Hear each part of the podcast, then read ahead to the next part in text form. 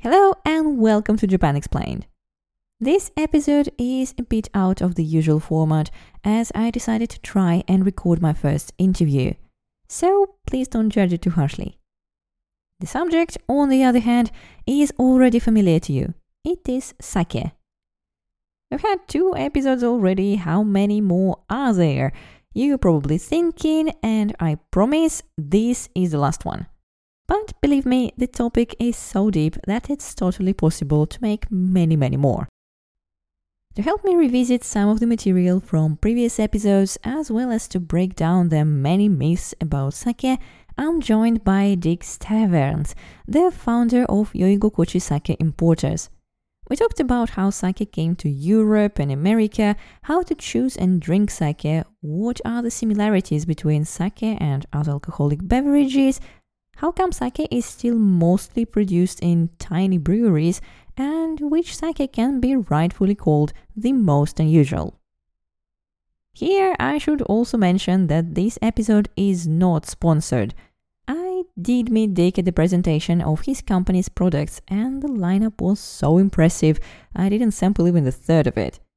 But I asked him to be on the show because he genuinely impressed me with his knowledge about sake and dedication to educate people about it, so it was a crime not to invite him. With that in mind, please welcome my guest.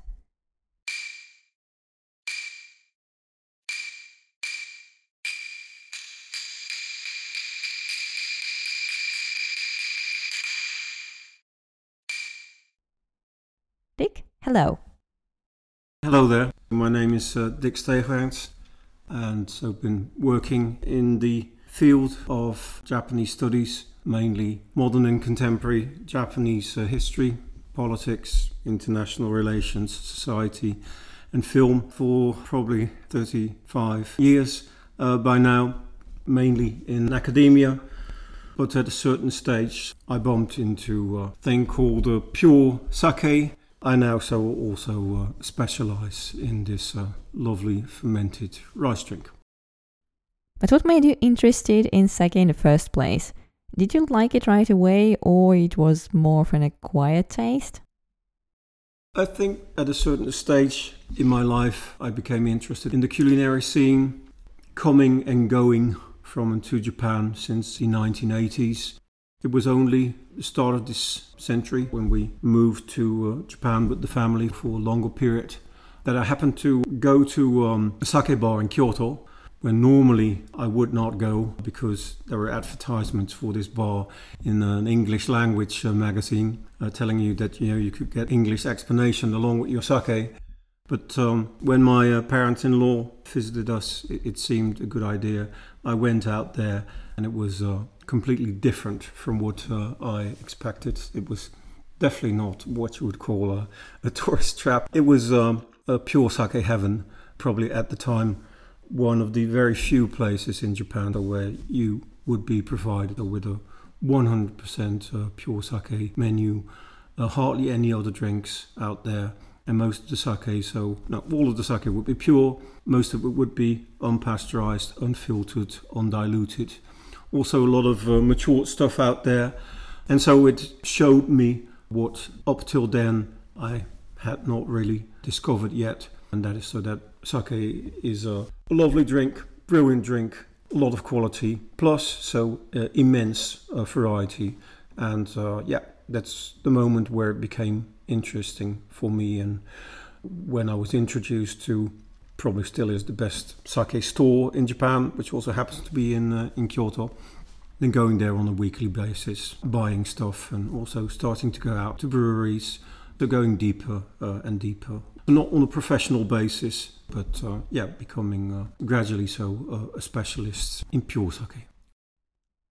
I'm not a sake expert, but I can relate. As somebody who doesn't drink much alcohol, I was missing out on sake for a long time. I thought it was kind of a Japanese rice wine, but not as good as the real wine. And uh, only when I started to gain knowledge about it and trying some good sake, I realized that it can be tasty, it can be interesting. But I'm afraid this knowledge is still not that widespread in the world.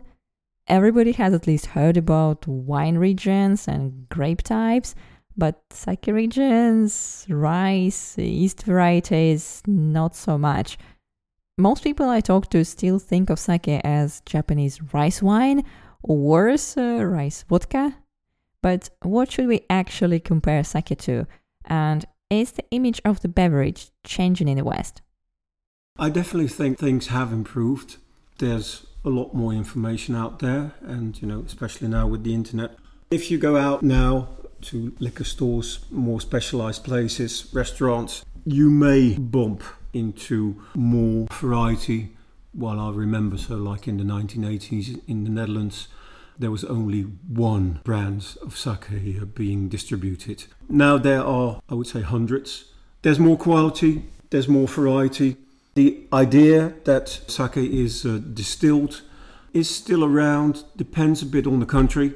The main problem is here that you know sake comes with exotic labels, and in liquor stores they tend to put all the stuff with the exotic labels on the same shelf, and I'm afraid that all the other stuff with exotic labels is distilled. So if you put sake there and you know not on the wine shelf, it's not that strange that people will think it is distilled. Moreover, sake can have a higher alcoholic percentage, so that may also make for this idea. However, so the uh, resulting product is most wine like, and that is also how I promote and advocate it. Not even so stressing the Japanese roots that much, so just telling people that it's a brilliant fermented product, which nowadays then also has a lot of quality, depth, and uh, variety.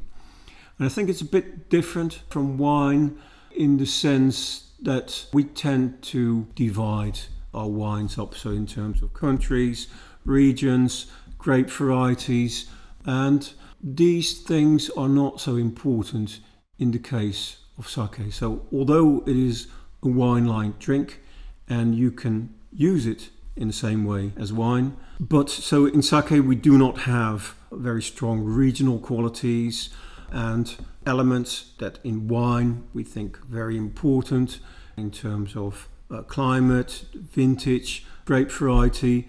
So is not so important in sake. It is a, a longer and more complex fermentation in comparison to wine. Sake is more about intervening and many many decisions have to be made so eventually from the resulting product you are no longer able to taste one element so whereas, you know, if you were well trained in wine, you can probably tell country, region, grape variety. If you're very well specialized, you know, you can tell things like terroir and vintage.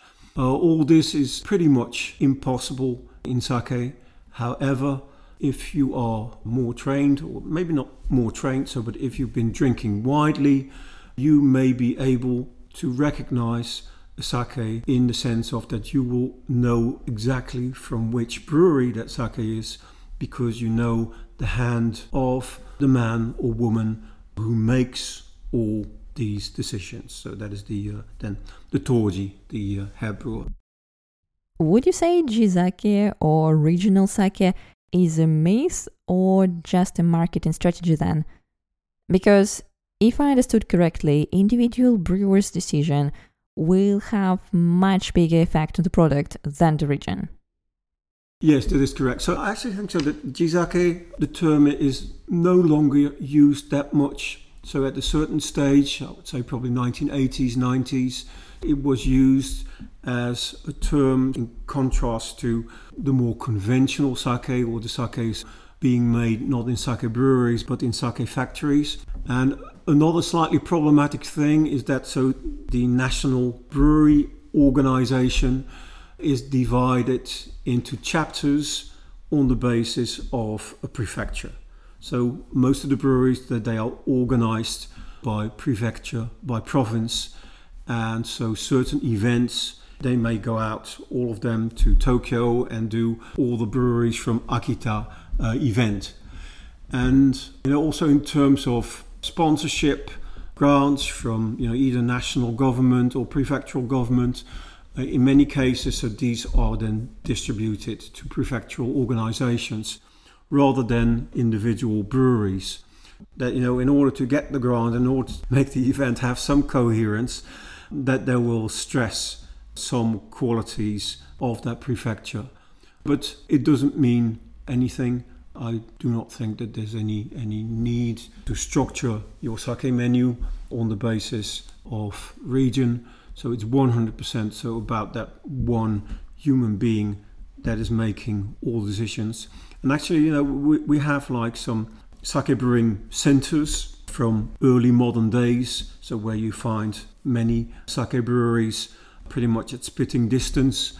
And, you know, these can be completely different, although they'll be using the same water and the same bacteria will be in the air.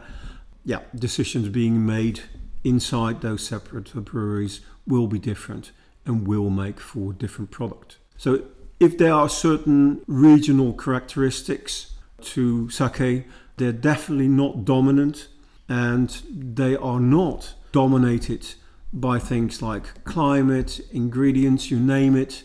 The one and only thing that may direct the sake from a certain number of breweries from the same region is regional culinary preferences. Now that we've established the individual brewery has the biggest effect on the flavor of sake, I must ask how many traditional breweries are still there? Are they doing well or is there a trend towards big scale production? Uh, no, I'm not 100% sure. So, when some sake breweries turn into sake factories, and that things you know really start making a difference. But I, I think it's mainly a post-war development. So that at the moment we probably have some two dozen or slightly more big sake factories, and then we have I'm not 100% sure what the latest number is, but let's say 1,000 plus relatively small family breweries. So in that sense, so the industrial structure of the sake industry is rather strange. So you have some big players on the one hand, you have many, many small players on the other, and there's hardly anything in between. In sake factories, you may still have a head brewer, but many parts of the brewing process will be computer controlled.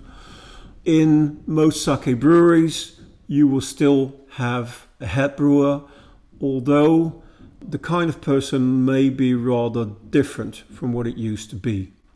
Ever since the early modern period, so also Edo period, Tokugawa period, all sorts of structures and traditions in the sake industry came into being.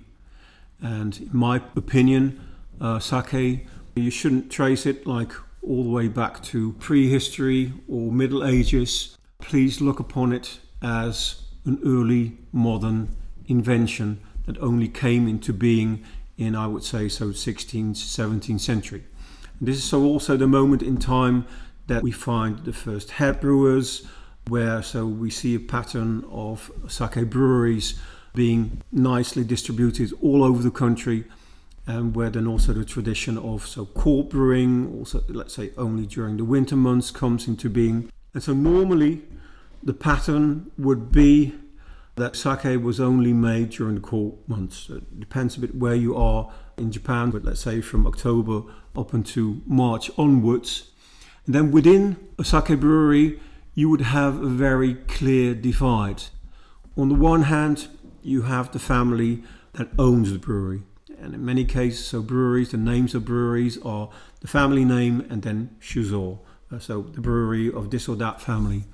And these people are not at all involved in making the sake.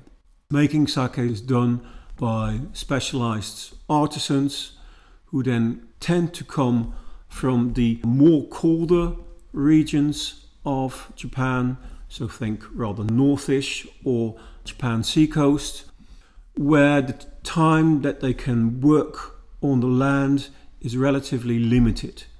Then also, of course, so then the money that they can make out of this is relatively limited.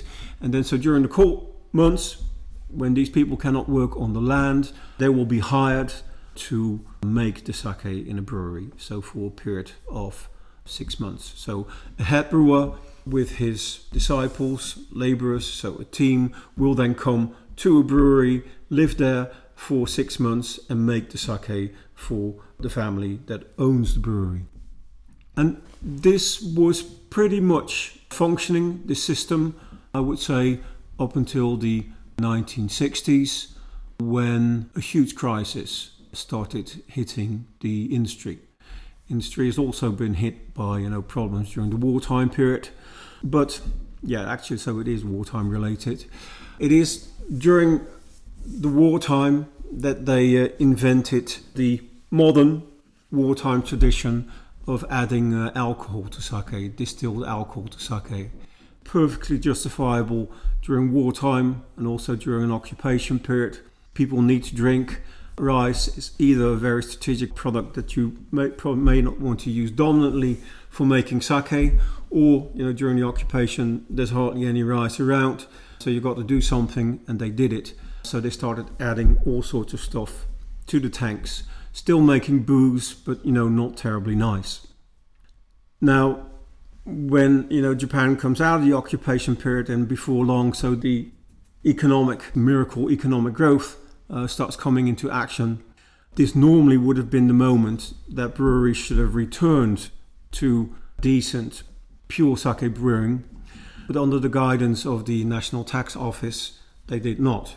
And so, for many decades, there was no pure sake around in Japan, and it made that people were still drinking the stuff, but more and more started to wonder why the hell they would drink the stuff. It would give them a very nice alcoholic experience, but also uh, a terrible hangover the next day. And it made that Japanese en masse stopped drinking uh, sake. And so this continuation of wartime tradition of making not very nice drink has decimated the industry. So when you compare percentages to the 1930s, at the time sake had a share of more than 80% of alcoholic drinks being produced and consumed in Japan. Nowadays, it's not even 6%. So the whole thing was decimated. And this then also led to the situation that you know many breweries went bankrupt and those that didn't go bankrupt, in many cases, no longer had the money to hire a professional uh, head brewer. So you saw more and more sake breweries, let's say families owning sake breweries, being forced to start making the sake themselves. And so in more modern days, there's also fewer people who are willing to do seasonal work. Finding head brewer is not an easy task anymore.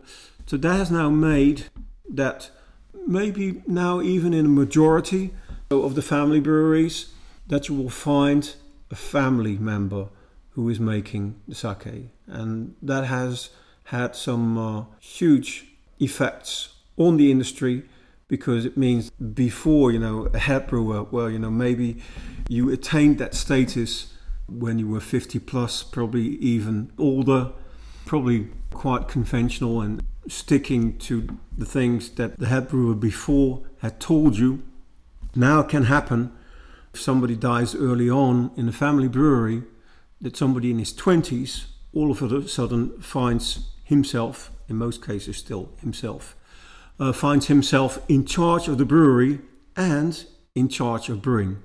So, completely different generation with different experiences, different ideas, all of a sudden making sake, so making for a lot more variety.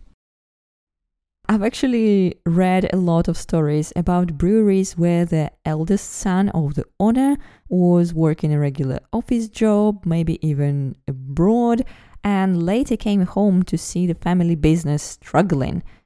Uh, because as you've said, sake is not the most popular alcoholic beverage in Japan anymore, and uh, then he tried to revitalize it, change the way sake is made, sake is drunk. But there is one story that stands out amongst them. It's Dassai It's really a miraculous product, or is it mainly a story about good business and marketing skills? Dassai is is about polishing. And so it's about catering to the idea that the more the rice for the sake is polished, the better your sake. This is something that I completely disagree with. Like I already said, sake is the result of hundreds of decisions. So it's not merely about the polishing percentage. And maybe, you know, there's people out there who like their sake more ricey than, what should I say, uh, than sake that is actually hiding the main ingredient. Dassai, so as you know, they use the words that we have for the categories of the more polished sake, so then the ginjo and then the dai ginjo.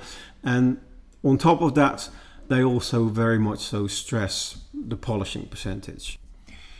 And because they have turned their brewery into some kind of factory in the sense that now inside it's temperature controlled and they brew year round. Yeah, let's say it's in between a brewery, so it still presents itself as a brewery, but it now has many factory elements. And so they've been able to combine heavy polishing with a relatively low price. And uh, I think that explains most of the success. And then, of course, the, the marketing, you know, marketing and design, you know, they, they are very important. They've been very successful uh, in creating the idea that Dassai sake would be of superior quality. I don't think it is the kind of sake that I like is much more outspoken in terms of taste and aroma. But if you believe in the hype that you know the more you polish off the rice grain and you less the taste of the rice, the nicer your sake is going to be. Yeah, then you, this is a place where you can get you know heavy polished stuff for a, a relatively low price because it's mass produced. So that normally, you know, there's other breweries who also make a daiginjo, but it will be small batch, and so it will be relatively high cost. What they do is like they only make heavily polished stuff, so it will be relatively cheaper when, when you know you make 100% of that kind of stuff. For a long time, the polishing percentage was the first thing I looked at when picking sake. So you say it's not that important then can you please teach me what should I look for on a sake label? Brewery name, rice variety, type of sake? How can I use this information to pick the sake that will match my taste? There is a part of the industry, and I'm afraid that a lot of media picked up this idea. Part of the industry w- will tell you the more polished, the better. And then, you know, terms like ginjo and dai ginjo will come along. That is not what uh, I support. I would only say that you know what is superior of ginjo and dai ginjo is mainly the price because you know you're going to polish more of the rice grain, so you need more rice. Rice is a relatively expensive product, so for ginjo and dai ginjo, you you will have to pay more. But what we say is don't bother about the polishing percentage bother about the fact so whether your sake is pure or not. Purity in sake are legally uh, defined in terms of not adding distilled alcohol, so not using that wartime tradition, not adding sugars, there may be a few more elements. And just like uh, excessive use of sulfites in the case of wine can really hide the true and very outspoken aroma and taste of the grape. I also find that the use of distilled alcohol in many cases will play down the true qualities of sake. So we say so when you go out to the store, make sure that the sake that you buy is pure. Now, of course, you know, just like natural wine does not imply that you're going to like all natural wines. Also, within pure sake. There are many, many different varieties out there, but I would say that it's the one and only objective condition that tells you that this is the category where you are most likely to find a good sake. If you're in Japan and you do not read Japanese, it may not be easy to make that distinction. Although there's one trick Because in pure sake, there's four ingredients. So we have the rice, malted rice, yeast, and water. However, on the basis of Japanese law, you need not mention water and yeast. So you only have rice, malted rice, two elements. And so Japanese language, they will separate these two elements by a dot. So if you look at the Japanese label and you find a place where there's only one dot, it's probably pure sake. And if there's two dots, then something else was added, and then it's no longer pure sake. If you're not in Japan and out here, you know, the back label should tell you, we tell you on our products that it's pure uh, sake. That's actually a very nice tip. But there are so many other things written on the label. Now we've figured out about polishing ratio and pure sake, but what about personal preferences? Mm, for example, if I like, let's say, uh, Riesling, which type of sake should I look for? Well, you know, sake is wine like, but it's not wine. So if you do not know a lot of things about wine, but you know, you want to buy a very nice present for your friend, you're probably going to go into the store because you're slightly shy, you don't want to bother the people in the store, you're going to find it by yourself then somewhere you heard you're going to find a good wine because maybe there's like a, a designation, a DOC on there. Uh, there should be a vintage. If you cannot find the grape variety, it may be tricky. You know, these are all kinds of things that in most cases you're not going to find on a sake label. In sake, in essence, we do not have a vintage. You may only really put it on, you know, if you have long matured sake, telling you so how many years it's been matured. In many cases, they will not tell you about the rice variety, yeast variety, water variety, that kind of thing. Legally, they have to say where it was made, so you will find the address of the brewery in there, but I'm not sure whether all of you know where Tochigi Prefecture is. So you know this may not work. So uh, it's going to be uh, it's going to be difficult. But you know I think it's pretty much the same in the wine world. You don't have that kind of knowledge. You can acquire it, but then you have to put some time and energy in there, drink widely, find the kind of things that you like, and then that can be your individual criteria. So, as long as you have not reached that stage yet, please depend on people who have the knowledge.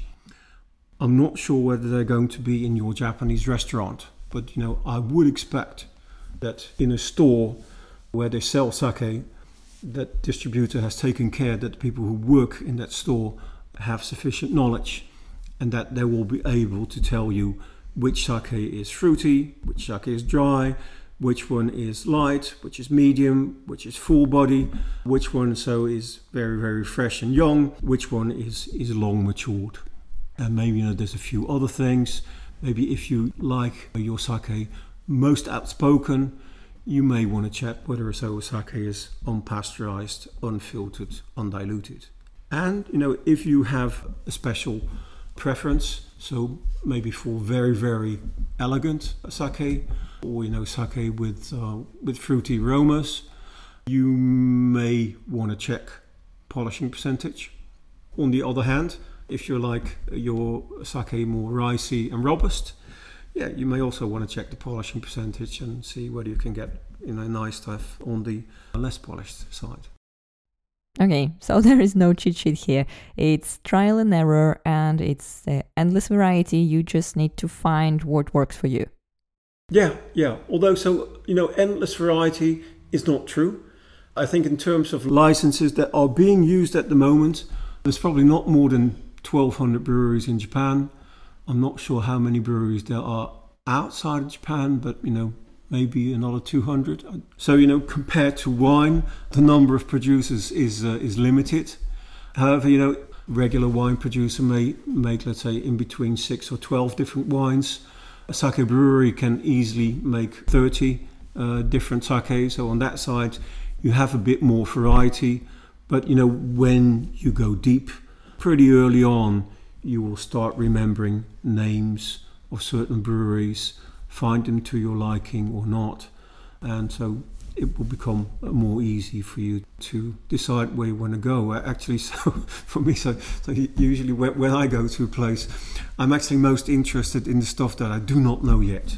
Maybe a, like a, a new brand from a brewery that I already know, or product from a brewery that up until now hardly was distributed outside of their own local region.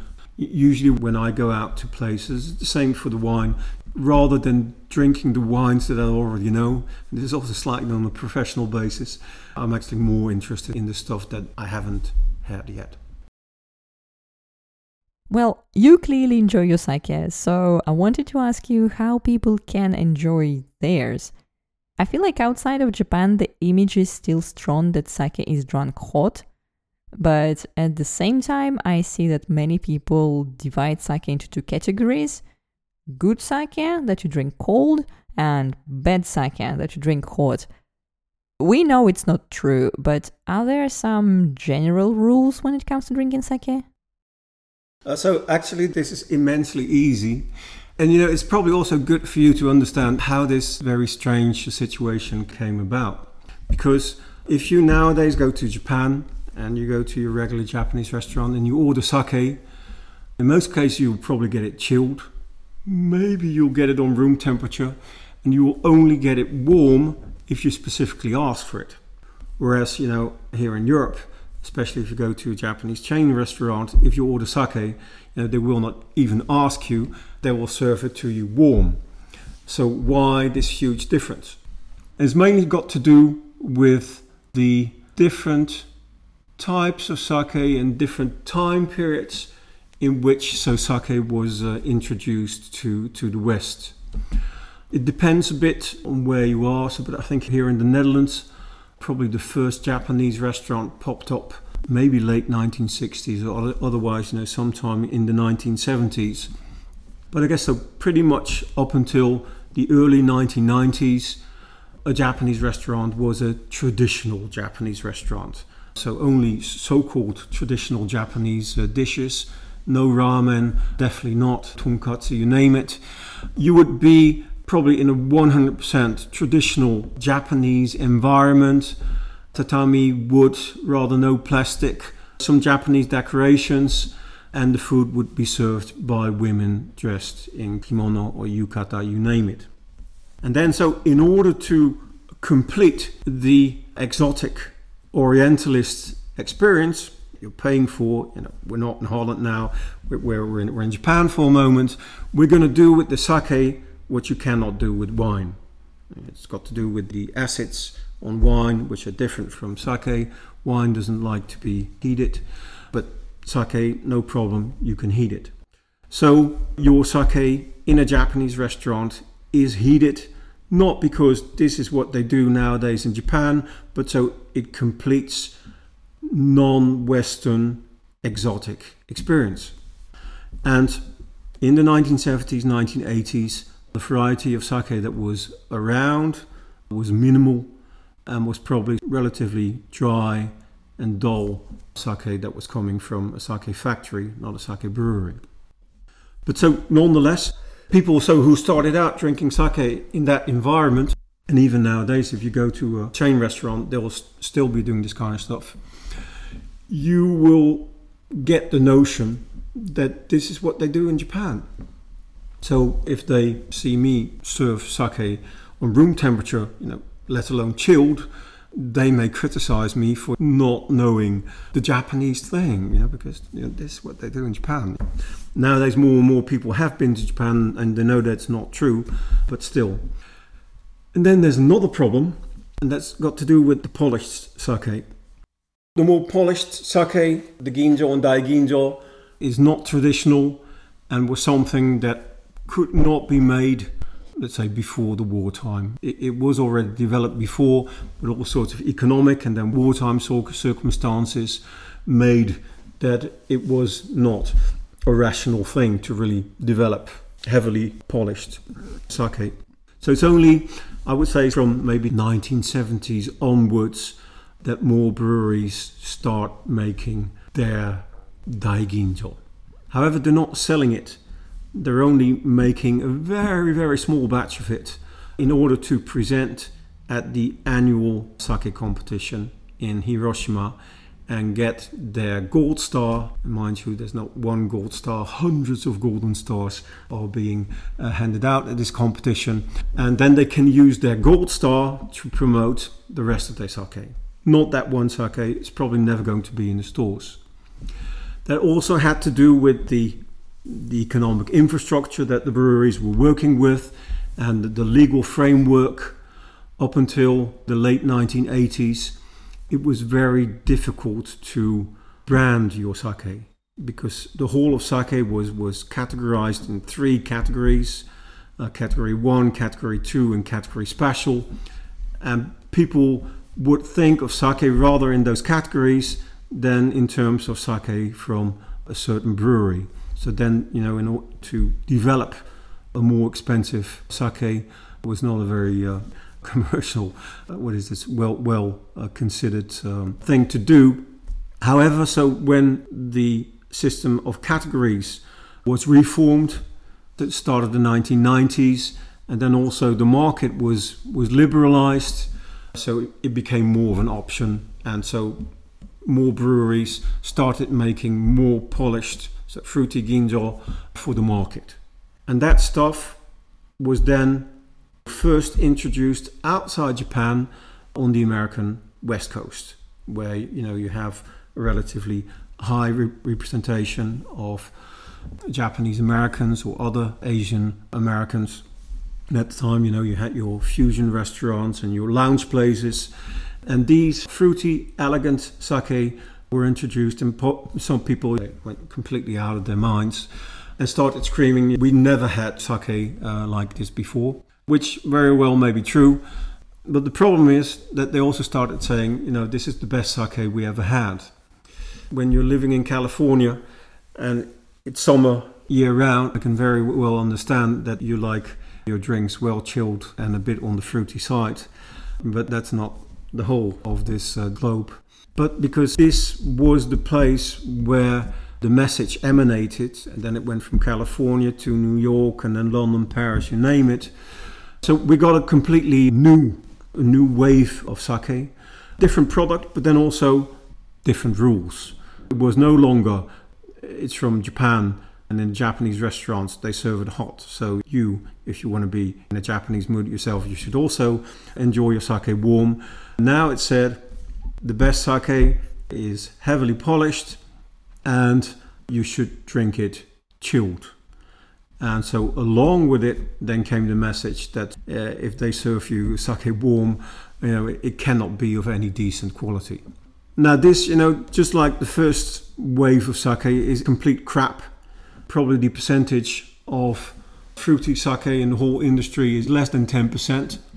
So it would be rather a, a suicidal mission by the industry to promote a message that more than 90% of the stuff that they're making uh, is not good.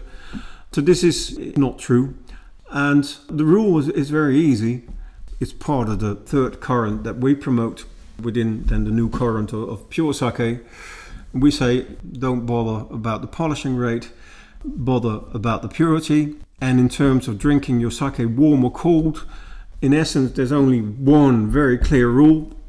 If your sake has an outspoken sweet element, don't heat it. So that's telling you that if your sake is dry, uh, you can do whatever you want. I would say in between minus 15 degrees Celsius up until 50 or 60 degrees Celsius.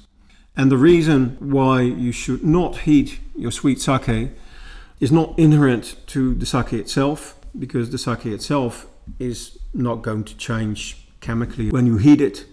It's all, it's all about us, human beings. We experience warm things sweeter. So if you start out with a sake that is sweet, then warm it, it will probably become excessively sweet. The balance between sweetness acidity will be off and it will no longer be nice. That's it. Thank you very much. That was really insightful. But we're running out of time, so I have one last question. You've tried so many different sake. Did you come across some very unusual ones? Can you tell me about one or two? Oh my god. Um, there's quite a few really odd sake uh, out there. Uh, I'm going to name two when it's too difficult. In the 1970s, a more than 1,000 year old recipe for sake question mark was reenacted. It's from the uh, Engishiki, which is a, a 10th century Japanese historical document made within the uh, imperial palace. And uh, just like we have our link between wine and Christianity, Japanese Shinto religion has this link with sake. You know, on a daily basis, you offer food to the gods, but you also offer them a fresh cup of sake. So, as far as we know, the first official sake brewery, not commercial, was in the compounds of the imperial palace, and they have left behind some documents, you know, very very rough, telling us about various styles of sake. You know, don't want to call it sake, but let's let's call it so fermented rice drinks. And then so one of these was given a different name in the 1970s. They call it kijoshu. And so it was made again. And it's a very luxurious way of making sake because most of the liquid used for making the sake, most of it is uh, sake itself. So this is not like about, about fortified wine or something the like. It is about using sake during the fermentation. And this will make the resulting sake a bit more sweet, a bit more sticky, and then also immensely geared towards maturation. And the number of breweries that joined in this experiment in the 1970s which you know once again was instigated by the tax office, was very few because they probably thought it risky. And there's one brewery in Shiga Prefecture that also joined in, and it's a very local, small family brewery, which probably is due to circumstances relatively financially well off. So they joined in and came up with this very, very old product that hadn't been made for more than 1,000 years, so people didn't know it. So it was a very new product. And Shiga Prefecture now is one of those prefectures where we do not have something that is called urban. Yeah, it's a very rural region, and this brewery is outside in, in nowhere land. And their local market said, very interesting, but we're not going to buy this. And then the crazy story is that they had bottled a first small batch but most of it was still in the tank. And because they couldn't sell it, and because then also the sake crisis made they did not need all tanks, they just left it in the tank for more than 30 years. It was made in, in 1978. I probably had it first in, I think, 2001 or 2002 and we've been introducing it to non Japanese uh, audiences from 2008 onwards. So when it was already 30 years matured, and I think we ran out a few years ago. So uh, you could have like uh, more than 40 years of maturation on that bottle. Uh, that was crazy, that crazy product. I still have a few bottles, but now it's gone. Eventually, it was sold probably for more than 99% to uh, to European audiences, and hardly any Japanese have, have, have actually enjoyed this. But you know, think in terms of uh, Pedro Ximénez, but then incredibly deep, incredibly wide, so many tones in there. Lovely as an aperitif. It's my favorite Sunday before lunch drink. It's perfect with all desserts, and then you can also use it as a, as a digestif. And because the brewery was not able to sell it, you get your 40 years matured product for an incredibly low price. Maybe I'll stop here. I've been ranting on too long, so let's. And I haven't told you the name of this one. So the name of this product is Omiji Kijoshu, and it was made by the uh, by Omi uh, Shuzo in Shiga Prefecture. I'm afraid that they're still selling this, and they have the 1978 uh, stamped on the label. But because I actually told them that I thought they were cheating their audiences, They've now put on five letters and it says now 1978 blend. There's a few drops of 1978 in there, so most of the stuff that's in there now, I think, is, is 2014.